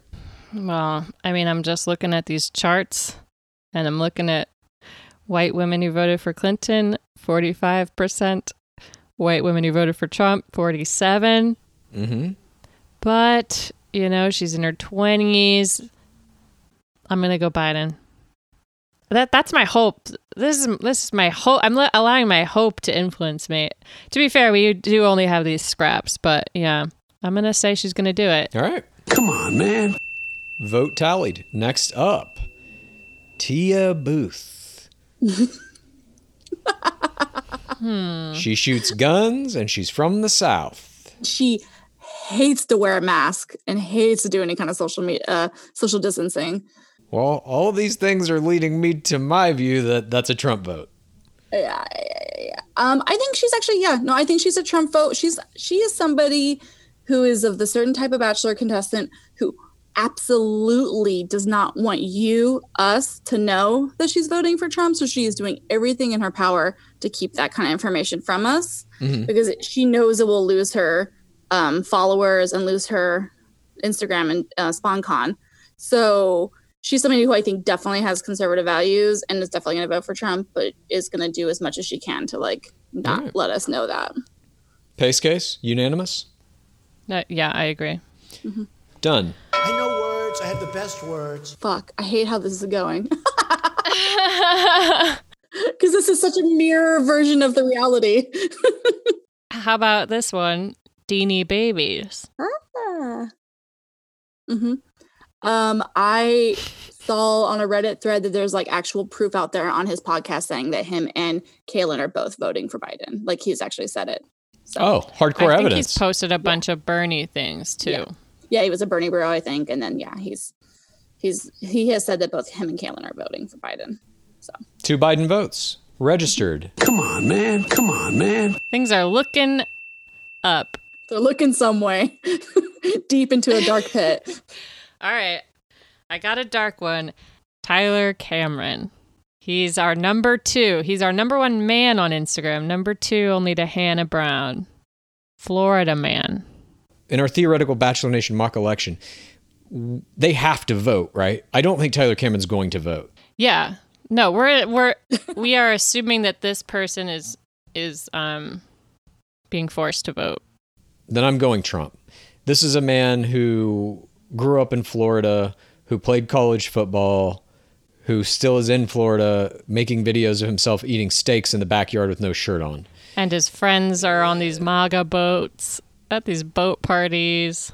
He's having COVID parties with Matt James. There's a picture proof of him standing with and endorsing a Republican politician on a more like city level in his hometown. And he like endorsed this guy, and he's a big conservative. That was like a year or two ago, I think, but he endorsed a conservative guy. And then my proof is that when I made a post about him and all of my conspiracy theories that he's a Trumper, and tagged him in it. That didn't do anything. But then a week later, I asked him in the little AMA question box on Instagram who he was voting for, and then he blocked me. This is something that is interesting to me because it really is only people who are conservative on the right that get pissed when you ask them who they're going to vote for. Yeah. It's never the other way around. Yeah. I've been blocked from multiple people, mostly because I've basically put them in a corner, I guess, of asking them who they're going to vote for. And if you're going to vote for Biden, you wouldn't block me for that reason. Like, that's just 100% not the truth, you know? And anyway, I would like to suggest most of my Descartes followers do this, but anytime you see a contestant put one of those AMA boxes up, ask them who they're voting for. We have to like pressure these people into showing who they are. It's just kind of unbelievable how much speculation we're doing here. Like, the election has already started and we don't know who most of these people are voting for. They're not being public about it at all. I mean, there is one scrap of evidence for Tyler in that he and Matt went to a BLM protest. I'm still leaning hardcore Trump though. Sorry. No, I mean, it doesn't change my vote for what his vote is, but I'm just trying to be fair with the little I know. All right, so one more for Trump then. Yeah. I know words. I have the best words. Another big personality, our cringe king, P.P. Weber, Pilot Pete. And his...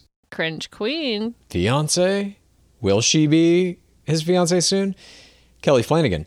I think these two votes are linked as well. And I think I know who they're voting for. Donald Trump. We know that Kelly comes from a conservative family of lawyers. We know that she recently posted on her Instagram that she's only voted in one election when she was a junior in college, which we believe places that at the Mitt Romney, Barack Obama 2012 election. She also blocked me when I asked her to educate herself on the Black Lives Matter protests better. So she's not really open to like constructive criticism or talking about humanity in a way. So that's like a proof to me that she's of that nature. I guess my proof with PP, because I haven't specifically been able to find him any political elements because he seems pretty apolitical on his Instagram. But my proof is that he's the son of Sweetnums. And I feel like you can just look at Sweetnums and tell that she's voting for Trump just based on like her hairdo alone. Like that bitch is such a Karen. Like, I'm sorry. She's such a fucking Karen. And she would go into a Trader Joe's and start a screaming fight because somebody told her to put a mask on. Well, Karen or not, she was an NFL cheerleader. I have a scrap of Sweetnums evidence. What do you got? There was a podcast that was going to interview Sweetnums, and they said, what do you guys want to ask her? And I put as the question, who is she voting for?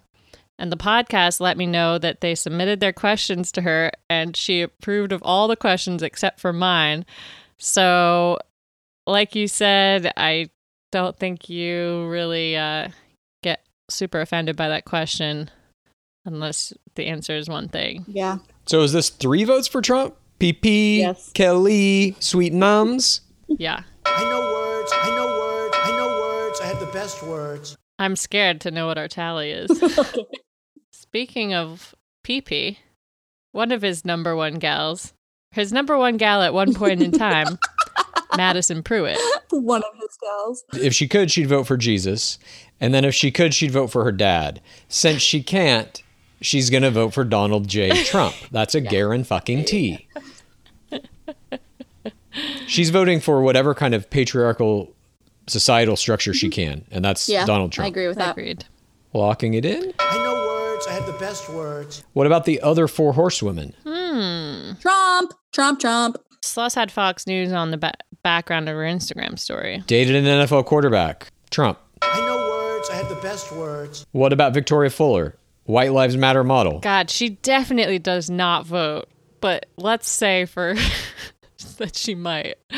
Yeah, I guess she has to. I mean, I as much as I fucking hate Victoria Fascist, as we like to call her on Date Card Pod, I wonder if she's also been like randomly radicalized as well by the trauma of being called out for the White Lives Matter thing. I don't know. But then she dated fucking Chris Soules, so he's a known Trumper. So wait, Chris Soules is? Well, I mean, based on a tweet that he tweeted a photo of him with Trump back at the first election. Throw him in there. One for Trump, for Chris Soules. Yeah. And Victoria Fuller? Yeah. Two more Trumps. Got it. I know words. I have the best words. Yeah, Chase Rice, I mean, that he was one of the first musicians to put on a concert during COVID. Yeah. That was horrifying. Yeah, that's a good point. And the fourth horsewoman of the apocalypse, Kelsey Weir. How are we feeling about her? I think she's Biden. Based on her hooju capabilities, maybe. I feel like she said something about voting during the primaries. Am I crazy? Maybe, but I'll take it as evidence. That's a vote for Biden. We need it. I don't care. Come on, man. What about Caitlin Bristow? Oh, she's Canadian. Yeah. Oh, yeah, she's Canadian. She can't vote. She can't vote. Well, but if we're saying Tyler Cameron has to vote, we're saying Caitlin Bristow has to vote. We're living the right. Bachelor Nation mock election. It exists in its own universe. We vote. Don't. Yes, to vote. I'm saying Biden. Yeah, I say Biden as well. Caitlin Bristow's limo exit. She said, "You can plow my field." That's my evidence. What do you think, Bristow? I mean, she's at that lunch with DLH in COVID era. But that's money. That's just a job. She has to do that. That's Dancing with the Stars. Yeah. You know, I think she's probably liberal. I get that vibe from her. She jumped into a lake naked on Chris Soules' season. I remember that. I think that moment I was like, she should be Bachelorette. And she's Canadian. Like, let's not forget. Yeah, let's not. That's, I don't know what the fucking percentages are, but I feel like Canadians are 100% against Trump. I think all of them hate Trump. Literally down to a person. That can't be true. But I see what you're saying. It's as true as any of this other shit we're talking about. It's as true as literally anything else we said on this segment. Come on, man. Moving on. Grocery Store Joe. Well, he liked Garrett's Blue Lives Matter post. He doubled down with an Instagram story telling all us libertards to fuck off with our sandals. Fucking weirdo. Wait, what? He said libtards should fuck off with their sandals? I mean, he said it nicer, but he's like, y'all can't bully me for liking this Blue Lives Matter post or whatever. And then he just like went on and on. He's like, this is my page about restaurants. I don't give a fuck that I was on this like reality show for dating. Y'all shouldn't speak on what you don't know, and you should educate yourself. And he says some like line about how like you should just like go away from me and your white person wearing sandals kind of vibe. And I was like, wow, I feel attacked. That sounds like a Trump vote to me. I know words. I have the best words. Moving on, Jed Wyatt. Why are we talking about him still? Jed is Trump. He's hanging out with baloney eyes. I know words. I have the best words. We are still talking about him because he's the most recent ring winner of The Bachelorette. God, is that true? He's a high-level player. I know most people just remember him for I'll Be Your Mr. Right Girl, and then he had a girlfriend before coming on the show. But let's not forget, the man won a fucking ring. He did something Nick Viall was not even able to do. Fuck. Yeah, you're right. Next up, it's a famous couple, Lauren and Ari Leyendijk, living out their best lives in an Arizona mansion as he sells luxury real estate and makes videos about the fetus that is not yet in his wife's body. They are my guilty pleasure for how obviously intense I am on my Instagram about everyone who does anything problematic. They are the one that I like. I cannot get away from their content. I agree.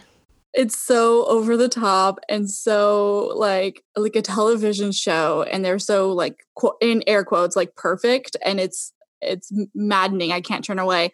But I have proof that Lauren used to follow Tommy Lasagna or whatever her name is, Tony Laren, and then she liked a couple posts of hers that were like very, very pro-Trump.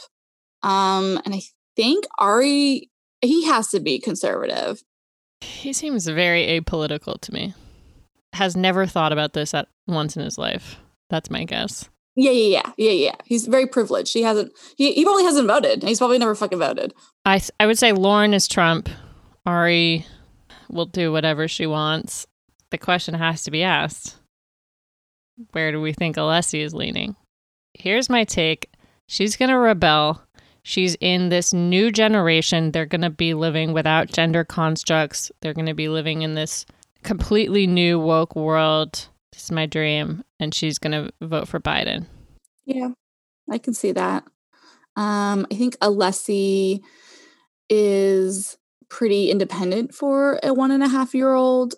She doesn't really do much of what Ari wants her to do, which I respect. And I love her for that. She is my queen. No patriarchy for her. Yeah, no patriarchy. She's pretty, yeah. And I think that, yeah, she's probably going to live in this world where they're not going to take that kind of shit anymore. So I'm going to say she votes for Biden. Well, I have a dissenting opinion, but it is 2 against 1. Whoa, tell us. Little Alessi is indoctrinated into the cult of reality television and Instagram fame from literally age -9 months. That child has no chance at being anything other than what her mom and dad want her to be. She is going to grow up to be a beautiful prom queen at a very conservative private school in somewhere in Arizona. She is going to be a reality star herself at some point, and she is going to vote only for Republicans from the 18th birthday until the day she dies. Counterpoint. Did your parents raise you in any political persuasion? Yeah, I would say they did. Politics, though, for my parents have become more meaningful in recent times, I'll say. We never had like a strong political leaning. It was more like my parents tried to instill in both my sister and I more kind of socially conservative values. And yes, I'm saying certainly children are able to throw off the burden of their parents' ideals. I'm not saying it doesn't happen. I'm just saying you have to make a pretty concerted effort to get the fuck out of there on your 18th birthday and be like, bye, I'm leaving Texas. I'm never coming back, or wherever. Arizona is similar to Texas. Yeah, no, you're right. I'm switching. Also, my parents weren't literally the fucking bachelor and the woman that he picked to be his second wife. And it's Arizona. I'm going Alessi Biden. I mean, I'm going Alessi Trump. Okay. So that's 3 Trumps. Yeah. I know words. I have the best words. All right. Moving on. I'm looking at the tally here. Just moving on. Let's move on. Matt James, your next bachelor. Many know that he is a registered Republican. His mom is also a Republican. She follows Trump. She follows Melania. Follows a couple other conservative accounts. And he's very close with his mother. They are from that area of Florida that's very conservative. He loves to have COVID parties, does not believe in masks. I guess probably the biggest evidence is that he's becoming the bachelor. Agreed. Conclusive. I agree. That's pretty conclusive to me, as in the fact that the show would not cast a black liberal, Mike Johnson. Yeah, right. Trump. I know words. I have the best words. Speaking of Mike Johnson. Biden. No, I think great. Yeah, he would definitely vote for Biden. Come on, man. What about the bachelor who once said, I ain't that white, Ben Higgins? He was going to run for state representative in District 4 in Colorado, where he lived, as a Republican. I think that's pretty conclusive to me. Trump it is. I know words. I have the best words. I'm curious about what you guys think about this one. Our king and queen of Bachelor in Paradise, Jade and Tanner. Tanner, that name to me says Trump. Jade, the name to me says Biden. So you're going off the names their parents gave them in terms of the reflection of their own political opinions. I love it. Those are my thoughts on them.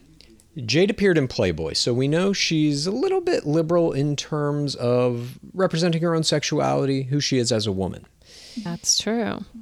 Tanner is very into football, but only where gambling is concerned, it seems like. I don't know that he's like a diehard NFL guy. I think he's more like, I like to bet on football games, which to me takes away the kind of right-wing cult level status of the NFL. It's more just about like, I've got a gambling problem, and that can happen to right or left. But he is also always golfing. I don't know. Yeah, white men golfing to me is just... I don't know if golf is a specifically Republican sport. Not in the same way that the NFL is. Like, people aren't going to be booing golfers if they come out and do like a moment of unity before they start the fucking PGA Tour like they did in the NFL. But that's just the culture of the audience. I'm going to go Biden. Biden. Okay. I have a screenshot from a follower that shows a DM that she had with... the male. Who are we talking about? Jade and Tanner. Thank you. I couldn't remember his name. I couldn't remember Tanner's name. The male in this situation. And he was fighting with an Instagram follower saying that not all cops are bad. But, you know, I mean, that doesn't necessarily mean anything. But I definitely think he's going to vote for Trump, and I think she's going to vote for Biden. I agree. I think it's a split house. I think it's a split house as well. Split house. I like it. Split house. One for Biden, one for Trump. Come on, man. I know words. I have the best words. Okay, how about this? Another possible queen of Bachelor in Paradise, Demi Burnett. I think probably Biden, based on the queer element and her youth. And her mother was incarcerated for most of her life. And I imagine that could give her a different outlook on the prison industrial complex. Agreed. Clues? Yeah. I agree as well. That's one for Biden. Come on, man. This election's getting close. It might get close later. How many more people we got to go through? It might already be a mathematical runaway, but let's keep going. Oh my God. Our another darling of Bachelor Nation, Ashley Iaconetti and Jared Iaconetti. Well, there's the photo. I think did Clues see the same photo where Chris Soules is with Donald Trump, and this was taken in 2016. And Ashley I commented on it. Well, this is cool, with a thumbs up. Oh, damning. 2016, she likely voted for Trump. And word has it that her parents are also very conservative. And I think she's very close to their family. So I'm going to say Trump. That comment wasn't ironic? It wasn't sarcastic? You don't think? Maybe? What? Wow. Clues wants to defend her. I do. She's one of my favorite players in the history of the game. She's one of the most entertaining. She has really built a fucking fantastic career for herself after it. I just think she is one of the most unique players that we've ever seen in the game. Certainly the best wielder of the PVC, personal virginity card. And it breaks my heart to hear that she now may be voting for the end of American democracy. I mean, what's your proof that she's not? What's any of our proof for any of this shit? I just have a vibe. Didn't Paige say that earlier? Vibes. That's my fucking proof. But then give me your vibe, because if I'm saying this and you're... Yeah. Is it just because you like her because of her play? It's because I can't see her, and Jared Hybond don't strike me as conservative. I don't know specifically what it is, but if... Is it that they're selling lube? Really? Or they were selling condoms. Condoms are lube. No, I believe it. Well, not anymore, because they're trying to have the new spawn of Bachelor Nation. But the most famous fetus. Yeah, they don't strike me as necessarily conservative either, or liberal. I think they would probably be very apolitical, and I don't think they would vote. But because we're forcing them to vote, God, I don't know. She's just so close to so many of the conservatives in this franchise. All right, fuck it. I'll accept this. I'll accept this evidence to overturn my personal bias, thinking that she is... potentially a liberal person. I'll accept it. I mean, she's welcome to come out with a statement in response to this and let us know how wrong we were. Again, all of them are welcome to. Two more votes for Trump, then. I know words. I have the best words. Oh, no. I hate myself. Have we covered Becca Kufrin? No. Becca Kufrin, Biden. Absolutely. If for no other reason, then it is a personal fuck you to Garrett Yagarian at this point. Yeah. Maybe she'll even tag him in a photo of her voting for Biden. Come on, man. Next up, we have another power couple from Paradise, Hannah Godwin and Dylan Barber. It's so hard with these ones where I'm like, they would never vote. But she's friends with and a mentor to Sluice. Yeah. That's true. Yeah. I feel like they got to go Trump too. And she almost won Colton's season in a way. Like he was kind of choosing her. So she at least hid any liberal beliefs. Yeah. And I think Dylan has done some weird stuff on Twitter. Yeah. I think Dylan is probably, he's a devil's advocate. He's very contrarian. So I don't know. He's a white male, I guess. The whiteness is definitely, at least when we're using my stats chart. Yeah. It's, all right. 2 more for Trump. I know words. I have the best words. What about Bachelor in Paradise's favorite bartender? I'm not talking about Jorge Moreno. I'm talking about Wells Adams and, by extension, Sarah Hyland. Biden. 2 for Biden. I agree. Come on, man. He's a Hollywood coastal elite now. That's excellent post-show gameplay. Amanda Stanton? That one's a hard one for me a little bit. Because I kind of like her overall. I respect her for her honesty within just like completely committing her life to SpawnCon and I don't know. She's just like that kind of person. Like there's sometimes I just like look at the show and I'm like, she was made for that show. So I can't really hate her for like anything that she does. I mean, got far on Ben Higgins this season. Also got engaged to Josh Murray. Yeah. That's hard to say. I mean, she's friends with Andy Dorfman, who is MAGA, so...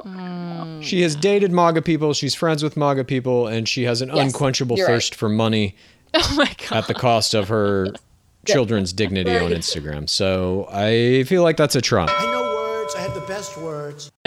I can't wait to see our reviews after this one. There's liberal bias in this podcast. Is there? We're going to see who's about to win this election. We covered Colton. What about Cassie? I inquired with a follower today about that, and her parents are conservative and Christian. She's hyper-Christian. She's at hyper-Christian college.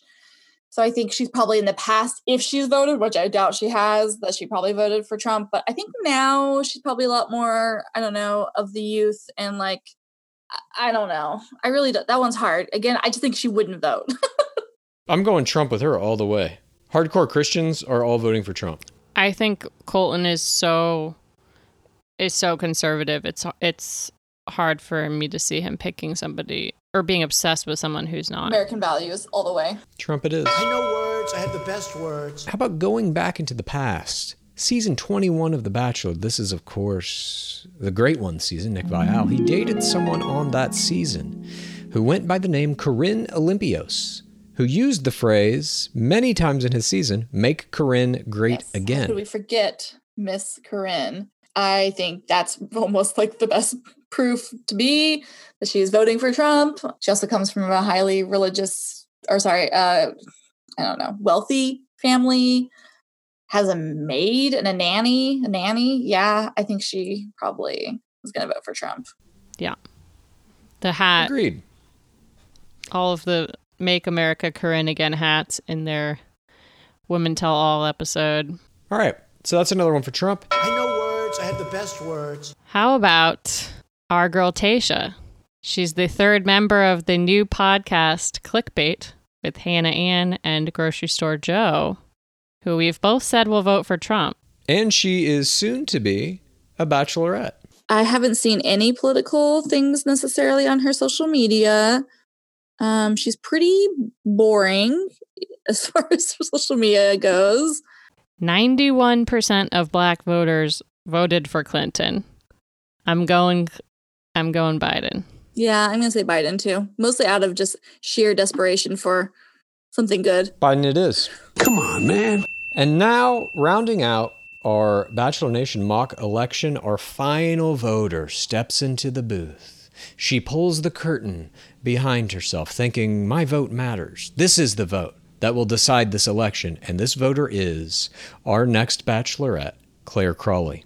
I think she is voting for Biden, based on her Twitter follow. I guess she follows Biden.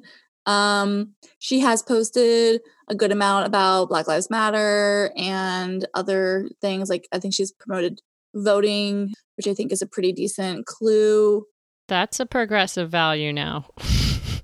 I don't know. Yeah, she's just always kind of shown me as somebody who seems pretty progressive on all of her seasons about who she's going to date, what she's doing. And let's not forget, maybe the most conclusive evidence for a Biden vote is that she single-handedly destroyed one of the most patriarchal systems of control in modern America, The Bachelor. She broke the fucking show. She said, fuck you, Chris Harrison. Fuck you, ABC. Fuck you, producers. I ain't doing this shit no more.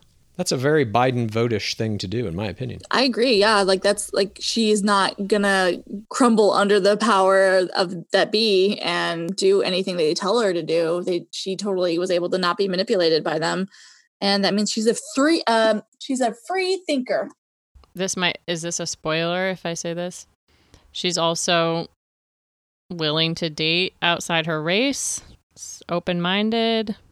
Very liberal indeed. She casts the final vote for Joe Biden. Come on, man. And now we come to that time when the tally must be done. This is going to be what it's like on election night. Who won? All the votes are in. Now we got to wait for them to be tabulated. How many have we done total? How big is Bachelor Nation sample size? Including all the votes from past bachelors, bachelorettes, high-level players, Bachelor in Paradise stars. And Sweet Nums and Alessi. Mothers, fetuses, girlfriends. We had 63 total votes. Donald Trump wins in a landslide, 40-23, if Bachelor Nation is to be any indicator of what the election is like to come. Now, mind you, again, we must remind you, all of this was based on conjecture. Conjecture.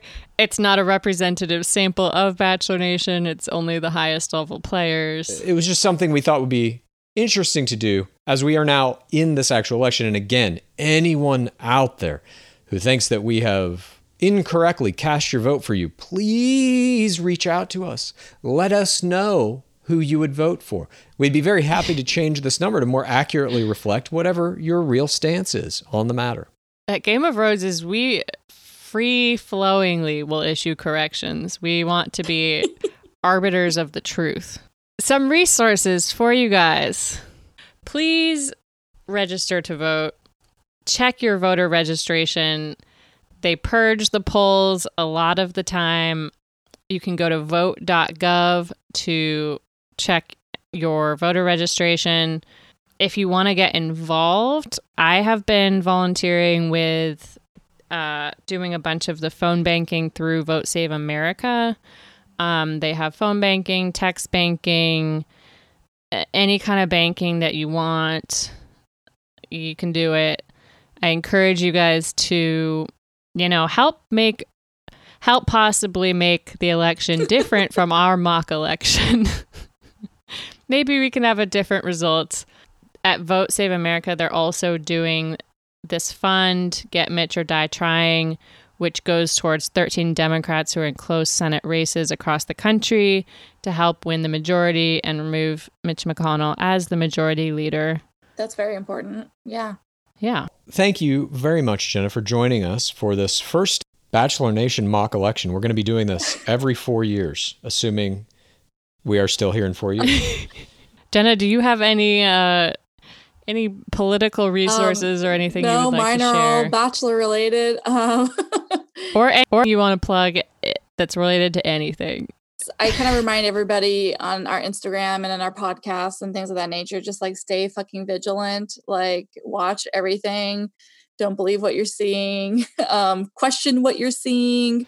Wait, what are you referring to? Like deep fakes? Lauren Zima is a great example of like she tries to put out shit and it's not really real, or it's the mouthpiece of the show. And like they try to like tell you photos were released at a certain time when photos are not being released at a certain time. And I get really frustrated with Bachelor Nation. It's like, oh my God, look at all these people at La Quinta. Like it must be this. It's like, y'all need to pay attention to the underlining truth of what's happening here.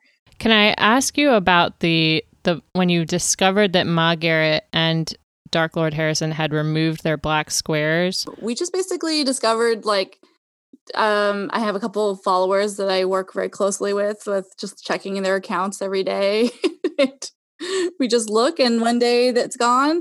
With Chris Harrison, I was just checking also basically every day. And it was almost 2 weeks after he posted it that he took it down. So he's been without any Black Lives Matter representation on his page for a long time. Oh, got it. He will not answer any of my DMs, and he will not answer any of my comments. Stay vigilant. I guess make sure you listen to Date Card Pod. We're getting ready to start the new season with Claire's season and Tayshia's season. And we're going to be doing a thing where we continued during the off season where we gave the platform partially to Black and really any viewer of color. If they want to email us their thoughts and feelings in a little audio bite, we're going to add it to the end of our episodes. And we're going to continue that with our new season so that every episode of Date Card Pod will end with a roughly 10-minute segment that will be recorded from a viewer of color. Oh, that's giving awesome. Their thoughts and feelings on the episode and how they feel about Bachelor Nation. So if you want to be a part of that, we'll have all that information on Date Card Pod's Instagram page. And I think it's going to be really great to continue giving a platform for other people. That's fantastic. Thank you so much for coming on and doing our first inaugural, our first every 4 years mock election with us on Gore. May we live to do another. Yeah, it was really kind of sobering. I had to really think about some of the people that I like in this franchise and what that says about them and what that says about me. But I'm glad we did it. I hope it helps some people get excited to vote and get excited to register. And let's not have it be the same results. Let's not let Trump win. We can't. That's one vote from Jenna for Biden. That's one vote from Pace Case for Biden. Clues, where are you at? As much as I hate Joe Biden, I will be voting for him. So look, if we enter this race and we add our votes to it. Come on, man. Still a landslide victory for Donald Trump, 40-26. Well, it's good to have those numbers. Thanks once again for joining us on our mock election. And everybody be sure to check out Date Card Pod. Thank you. Thanks once again to Jenna Vesper for joining us for our first ever Bachelor Nation mock election. And thank you to everyone who's joined us for this episode. Thank you from the bottom of the pit for sending us all the beautiful morsels that keep us alive down here as we crawl around in the murky depths. Thank you to Bachelor Clues for manning the fort while I was away. Anytime. And now, for a very important announcement, we are going to be recording this week our first ever interview with a Bachelor player, and that will be the back half of next week's episode. Not going to say who the player is right now, but let's just say that they have the biggest YouTube following of any Bachelor player. You definitely don't want to miss it. Hopefully we're going to get some good behind-the-scenes stuff with that. And before we go, of course, what is the Dwabat? It has been 6,755 days without a Black Bachelor. Praise be Lord Harrison. Please rate this podcast.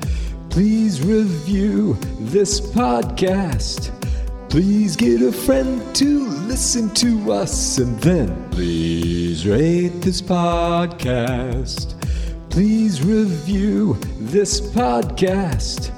Please get a friend to listen to us, and then please rate this podcast. Please review this podcast. Please get a friend to listen to us, and then